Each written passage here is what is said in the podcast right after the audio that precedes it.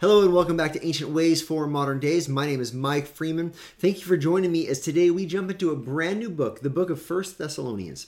Now, the Apostle Paul wrote this letter to a church that he planted Acts chapter 17, and he planted it among uh, some great turmoil as he went to the, the synagogue daily and he shared and he reasoned about Christ. Many people Gentiles and Jews alike. They came to faith, but it caused an uproar and it actually caused a bit of a mob situation where Paul was he was forced to flee the city. And so now Paul has got great concern for this church and, and he has set Timothy to, to go and check on them and, and uh, Timothy's return. And there's just a, back, a bit of a back and forth in terms of correspondence. But, but Paul, in his letter to this church, he's, he has concerns over their faith. They have this fledgling baby faith that he is concerned about because he had to leave so quickly after they came to know Christ. And so today we're going to look at chapter one, part of chapter one.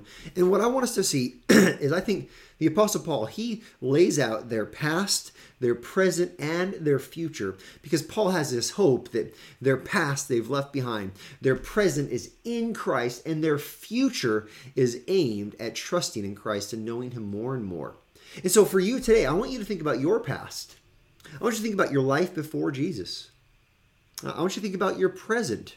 I want you to think about what God's doing in your life right now, how you're learning to trust Him and to cling to Him, to rely on His grace.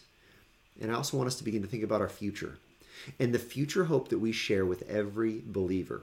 With that said, let's go ahead and jump into 1 Thessalonians chapter 1, verses 9 and 10. the apostle paul speaking of the report he's received about these thessalonians he says for the they themselves report concerning us the kind of reception we had among you. He says there's there's uh, others who are aware of the way you received us. He says and here's the past how you turned to god from idols to serve the living and true god. This is the present.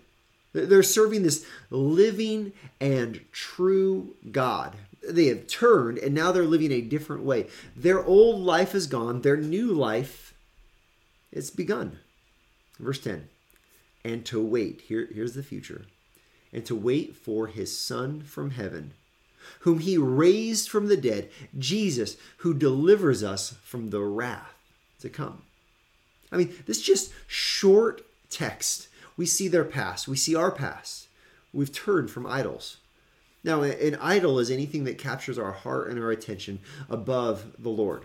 It's anything that has our affection or our allegiance rather than the one true God. And so the Thessalonians, they, they worshiped idols, but you and I, we do the same thing.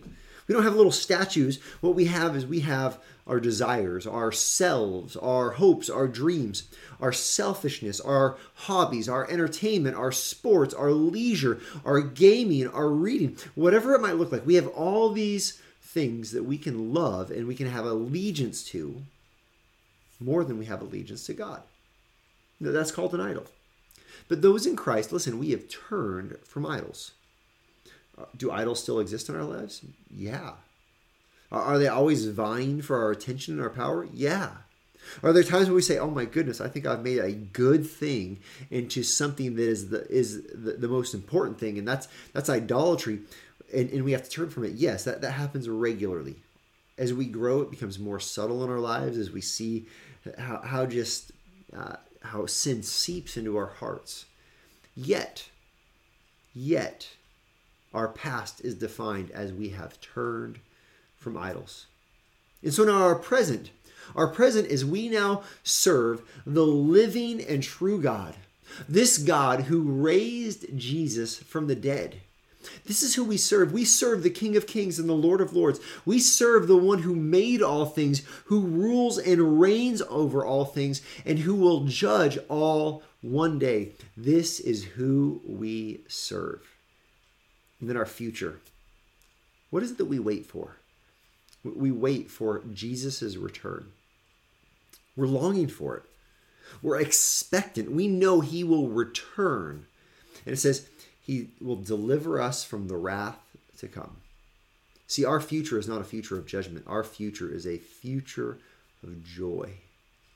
Our future is a future of the glory of the Lord, not the grief of our sin. This is what we hope for. This is what we wait for. This is our past, our present, and our future. Now let me ask you. Let me ask you, have you have you turned from your past? What is it in your past? What is this old life that's that's trying to claw its way back into your heart and into your affections? What is it that maybe even today, even as a believer, you need to turn away from? You need to say, you know what? I'm going down the wrong path. I need to repent and I need to have faith in Christ. Maybe today's the day you do that. Just fresh start. And then, are you serving the living and true God? Are you serving the one true God or are you serving yourself? Look at your calendar. Look at your finances. Uh, look at your affections. Look at your screen time. What are you investing your life in? Are you serving the one true God?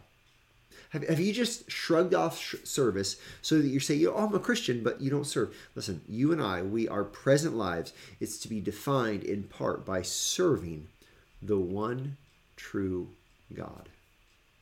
And then what is your hope? What is your future?